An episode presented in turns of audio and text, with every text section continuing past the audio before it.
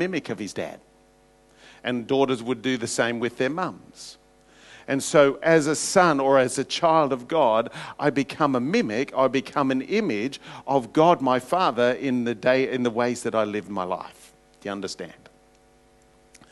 Um, and as we grow in relationship with Jesus and we're apprenticed to him, as we be uh, disciples to him, we become those mimics, which is being a son.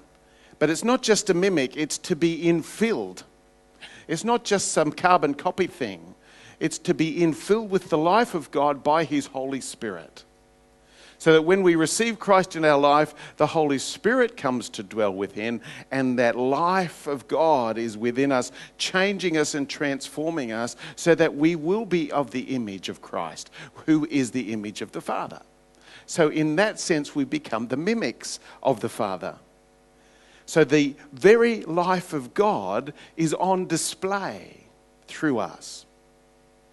Hence, the saying of uh, Irenaeus the glory of God is man or woman fully alive. Do you see?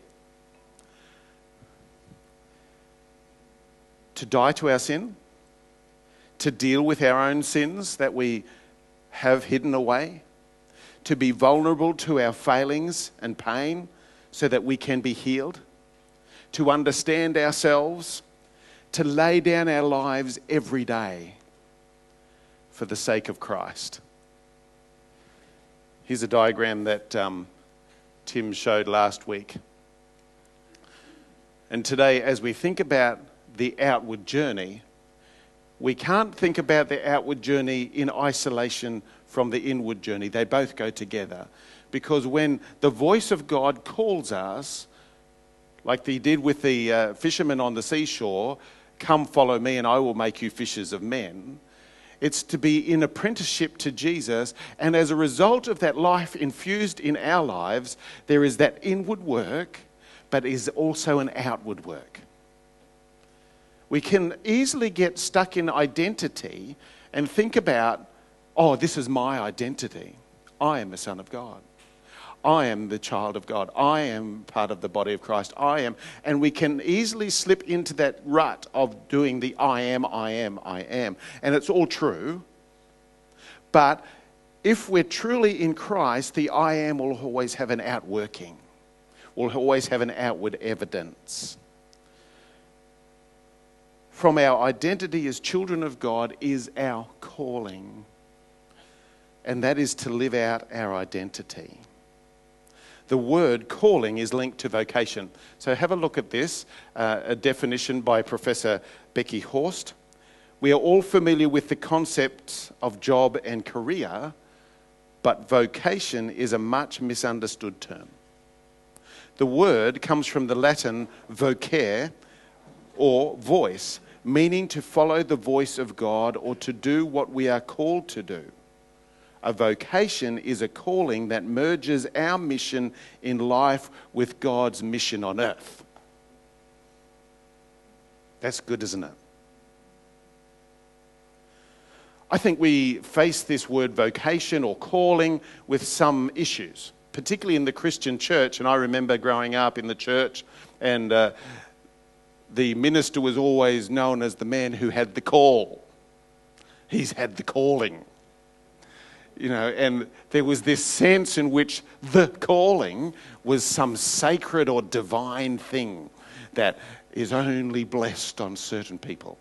You, you've heard that sort of uh, thought before? that the, the pastor or the minister is something more holy uh, than what we call a secular occupation. I think that comes, the, the analysis of that comes from the Greek word meaning wallop. We've got it wrong. The ministry or the role of the pastor is no more a calling from God than is a logistics guy working for a, an airline or a teacher or a doctor or an airline pilot or whatever. It's no more a calling than every other occupation or every other vocation that God calls for us to be engaged with in our lives. We read from Genesis 2, and I just want to make a little examination of Genesis 2 uh, today. And if we think about Genesis 2, it's a story of some origins, isn't it? As we uh, thought about, this is when God rested from the creation. Uh, then the water started to come and the plants would grow and, and uh, created Adam and then Eve. Um, and you always know the fairer, the fairer person in that partnership because in the Hebrew, uh, Adam, or man means, Adam means man, and it, man is in the Hebrew ish, but the woman is ishar.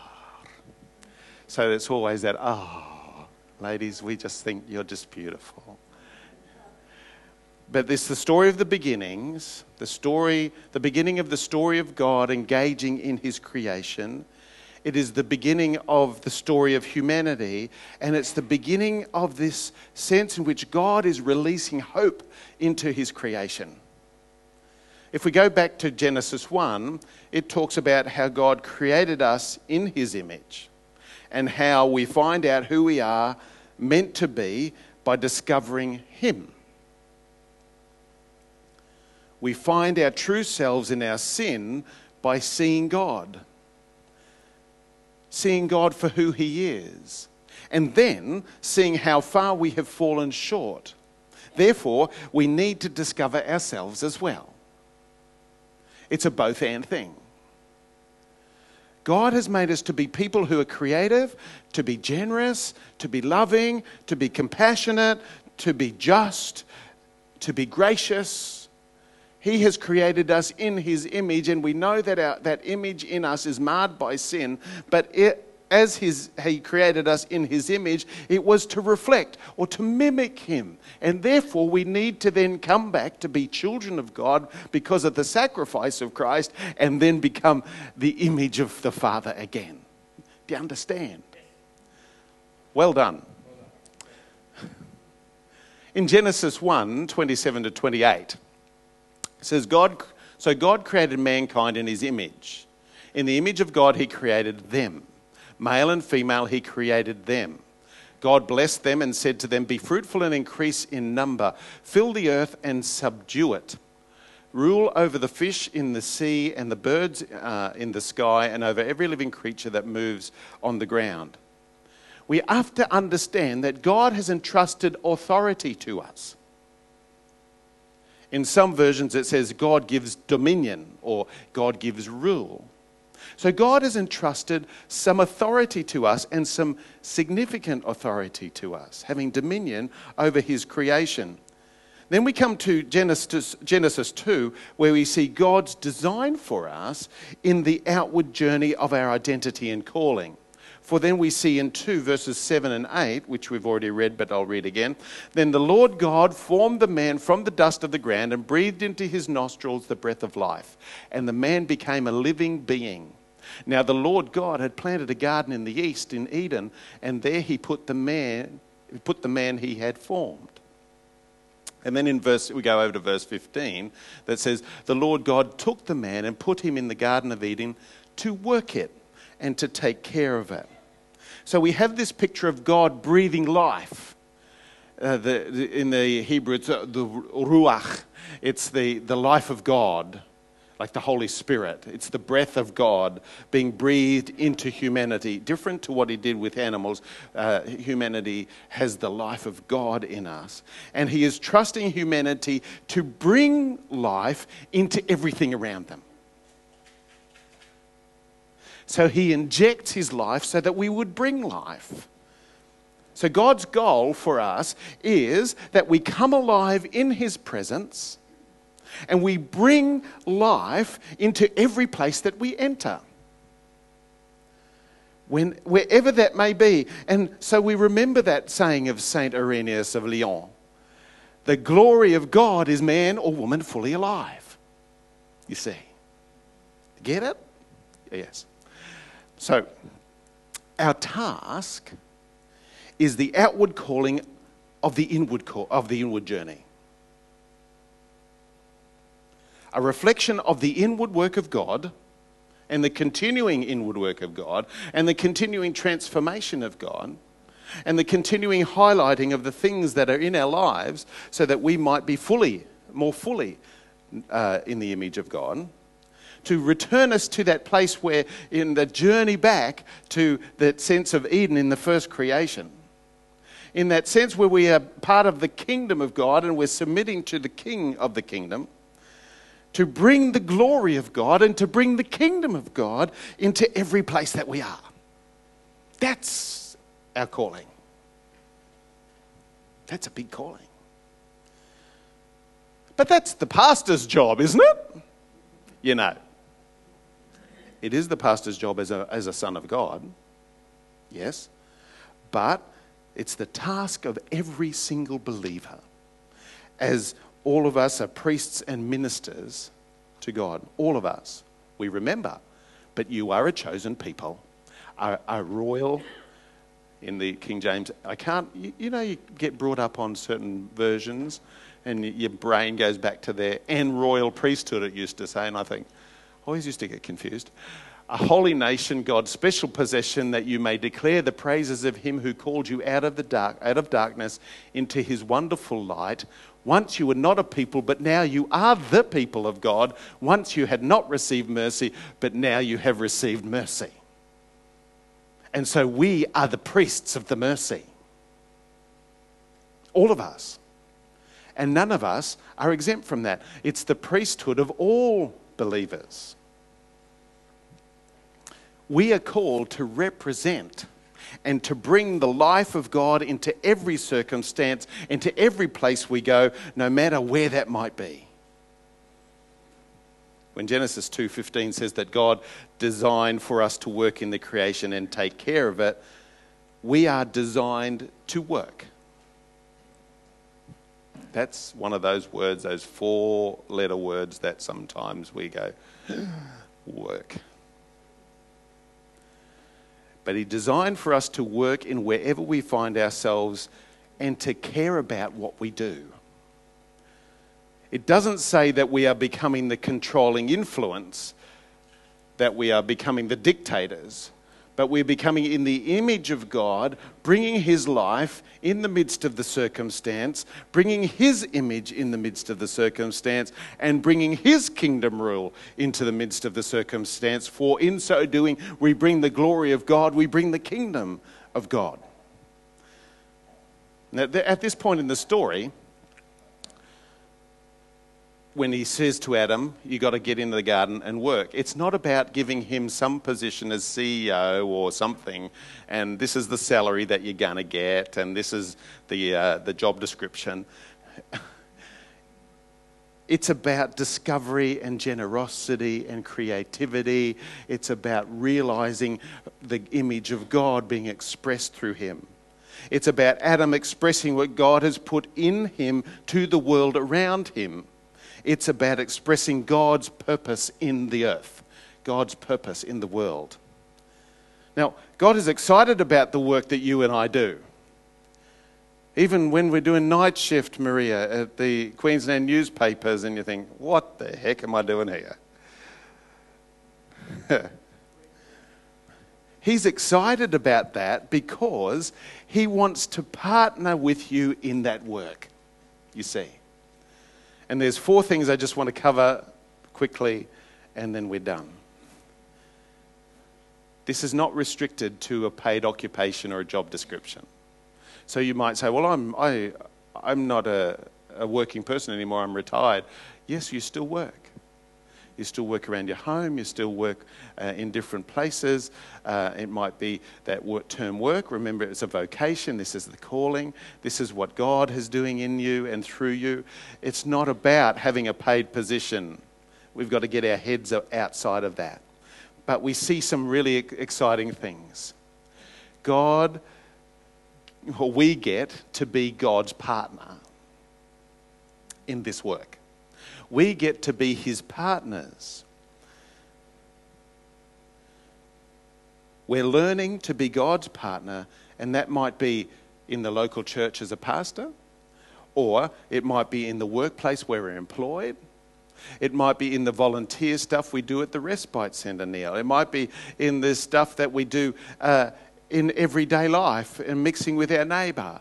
We are called to be partners with God, for there's no sacred and secular divide here. There's no sacred work and secular work. It's all the work that God gives us to do. And this was expressed in, in Jesus' life as he partnered with his Father and then he partnered with his disciples to bring the kingdom of God. Equal partners. In the church, sometimes I think, and this is one of my hobby horses, sometimes we say, Are you a member of the church? I would rather, in my own mind, I think that sort of says exclusivity. For me, it's about, Are you a partner in the gospel? Are we all partners in doing what God has called us to do within the earth, according to the gifts that He has given us, according to our personalities, according, and it's great to understand that, those personalities, and great to see how they work in each of our lives.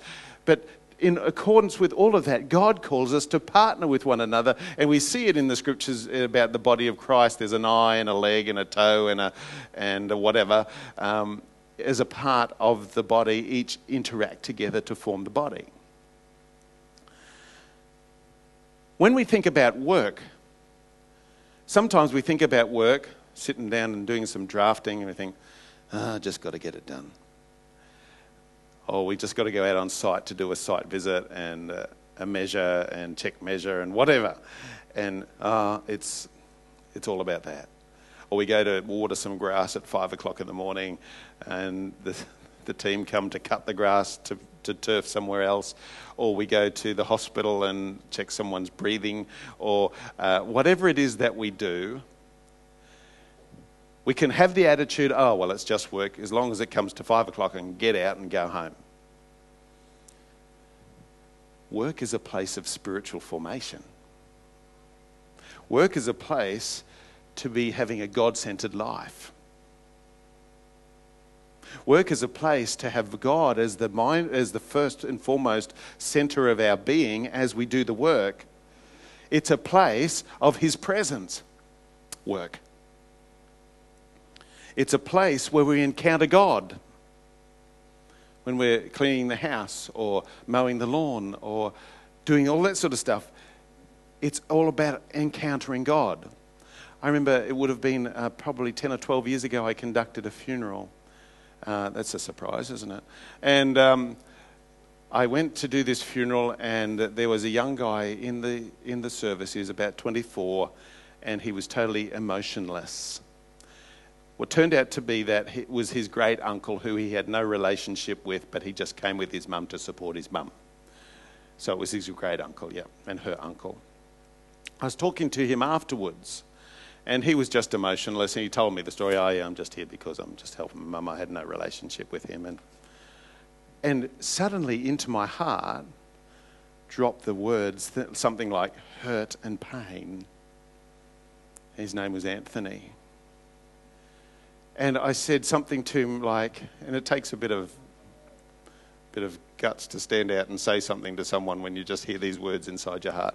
I said, Anthony, you might be here with no emotion because of your great uncle, but I see in you that there is uh, enormous hurt and pain. Suddenly, he burst into tears in the poor guy. We're in the morning tea, and he's he bursts into tears because someone connected with him. We spent time together, and finally, he came to faith in Christ as a result of that. And it was that God said to me in my heart, This guy's got lots of hurt and pain, and I want to deal with that in his life. You know, sometimes we, God will speak to us about other people, and sometimes we just ignore it. Oh, no, that can't be true. But if it is God speaking to us about others, we have a responsibility to speak into their life and to be the light of Christ into their life and to bring the image of God into their life and to bring the kingdom of God into their life. It's about partnering with God in this journey. Could that happen to you? Maybe it has happened to you. And it, yes, it can. And if you open your heart to God, He will reveal things to you. Maybe as you pray for your neighbour, Father, I pray for Mrs. Uh, Watson Majig next door, and I pray that you would uh, just show me if there's anything that she needs in her life. And, and he might just drop something into your life and you go and visit her. Say, hey, Mrs. Watsamajig, I'm a Christian and I, I've been praying for you. And this is what I think God has said to me about you uh, in your situation. It's okay to do that. That should be a natural part of the Christian life. And there's no position elevated than any other. It's not just a pastor who does that, for heaven's sakes. There's no pastor that's better than everybody else. There's no elder that's better than everybody else. We're all the same, just different functions. We read in Romans 12, um, oops, Romans 12:1. So brothers and sisters, since God has shown us great mercy, I beg you to offer your lives as a living sacrifice to him. Your offering must uh, be only for God and pleasing to him, which is the spiritual way for you to worship.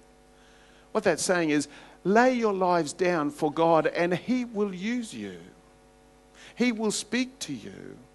He will use you as a, not just the throw you on the altar and be a sacrifice and leave you there, but He will use you as that willing vessel to speak into the lives of other people and to make a difference.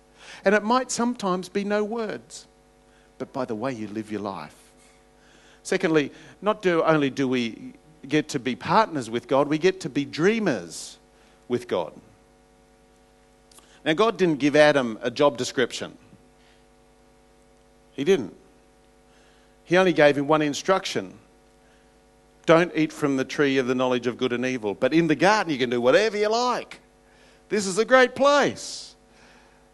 He left it up to Adam's ingenuity and Adam's creativity to be his child within the garden. There is ingenuity and creativity in each one of us. And that's the reflection of God. He wants us to express that part of His image in our lives. He hasn't made us to be robots, but to be expressive and creative with gifts and personality to express, with dreams to dream and big and bring um, to fruition. To dream how we can bring life to our environment, to bring life to our circumstance, bring life to our community, bring life. See, our vocation is not only a revelation of who He is through us, but it is also an expression of who we are in that. So that's why it's important that we get to know who we are, do the inward journey as well as the outward journey. When we understand that our work is His calling on our lives, we understand that our lives show he, who He is through us, and it's an expression of ourselves in that situation. It's both in Genesis 2:19 says, "Now the Lord God had formed out of, out of the ground all the wild animals, animals and all the birds in the sky. He brought them to the man to see what he would name them. And whatever the man called each living creature, that was its name. So the man gave names to all the livestock, the birds in the sky, and all the wild animals. He gave him the opportunity to name them. We understand in Hebrew culture that the name was always a reflection of the, the, the, um, the nature or the purpose. Uh, that's why goats are called silly old goats, uh, I guess.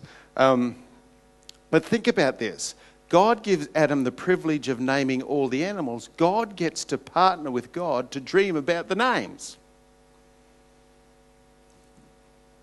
Cockroach, ant, turtle, whatever.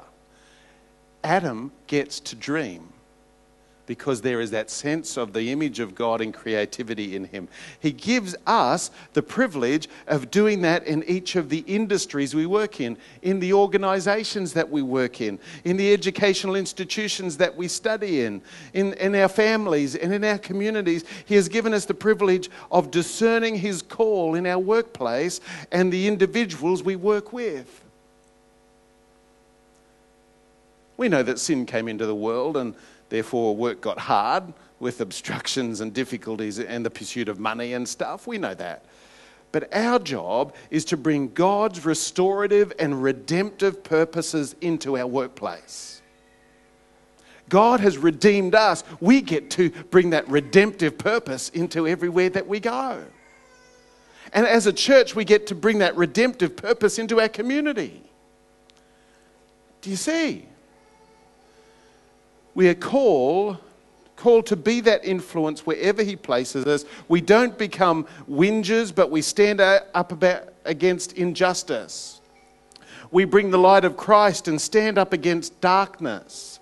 We understand culture, but we stand for a better culture, a God culture, a kingdom culture. We get to tell a better story. Thirdly, we get to be cultivators with God. So we're partners, dreamers, cultivators. This environment isn't ideal, so I'm going to cultivate with God to see how we can bring His influence and His change from the bottom up. We get to see the environment shift. We get to see the influence on local people, uh, uh, uh people shift. As a local church, we're not just here to have a holy club and just to get together on Sunday and go home and forget about it for the rest of the week. We are here in existence to bring a difference to our community and see a cultural shift within our community, a transformation within our community. We, we get to be in uh, ministries like Moreton Bay Community Matters. As an, that's an example of cultivating life by bringing food into people's hands, by giving pastoral care. Pastoral care to those who are hurting, healing, life, light into people's lives. Here's a quote from Frederick, Buechner. I think that's how you say it.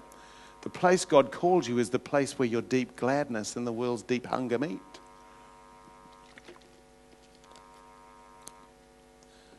And I must ask, where's your deep gladness? Where's your deep gladness? Is it in your self centeredness? Or is it in God who has redeemed you and called you to a purpose? There, there it is. That's the place God called you. Where that depth of gladness, that depth of joy, that depth of being with Him, and where the world's deep hunger meet. Not just food. And the last one is this we get to be storytellers we get to be God's agents in the world. We get to tell His story. We get to tell our story inside His story. We get, we get to pray for people in our businesses. We get to pray for people in our workplaces. We get to pray with them, pray for them, and maybe pray with them if they would like. We get to listen to God, what God might say to individuals and pray with them. We get to tell His story with words, and by the way, we live it out. How we love, how we're gracious, how we're compassionate, how we uh, stand up for justice, how we stand up for fairness. That's how we live it out. Our question might be God, what is it that you want me to do in my life? What is it that's my purpose? When we give our time and attention to knowing God and knowing ourselves, light will shine on our next step. Sometimes we say we have to go in this room with all of the doors. I'm saying this. We go through the door that opens, and then we go in another room with more doors. And then one door opens, we go through that door, and then in that room, there's another bunch of doors. God will shine his light on the next step. Your word have I hid in my heart that I might sin against you. Your light, your word is a light unto my path, a lamp unto my path, and a light unto my way. Whatever God leads us to, whatever we choose to do, work makes the world. What we're about in our day, day in and day out, truly makes a difference. But it would be so much better for our effort, for our time, for our energy to be aligned with the purposes of God than for us to be flailing about trying to figure it all out on our own. Our mission is not to be successful, our mission is to be faithful. So, my friends, today, remember that God calls you to be a partner with Him. God calls you to uh, jump back and remind myself God calls you to be a dreamer with Him, to be a cultivator with Him, and to be a storyteller with Him, no matter where you are, no matter what you do, no matter what people you meet, even in the middle of the shopping mall. God calls you there. Let's pray. Father, we are grateful for your goodness, for your mercy, for your love, for your creativity, for your generosity, for your compassion, for all that you are. And in us, you are forming, reforming, and redeeming that image that you originally placed in Adam and you're redeeming us from the curse of sin. You're redeeming us and showing us, highlighting things in our lives that need to be put away so that we might be fully engaged with you and your life will be fully engaged with ours. So, Father, forgive us for the times that we have ignored that. Forgive us when our lives have just been about an inward journey and not the outward journey. And forgive us, Lord, for, well, minimizing the place that you call us to be and thinking that our work is just dumb. Well, the task might be dumb, but God, you've called us there to be yours in the midst of that work. Help us to do it. And help us to remember that the glory of God is man and woman fully alive. We want to be fully alive in you. In Jesus' name, amen.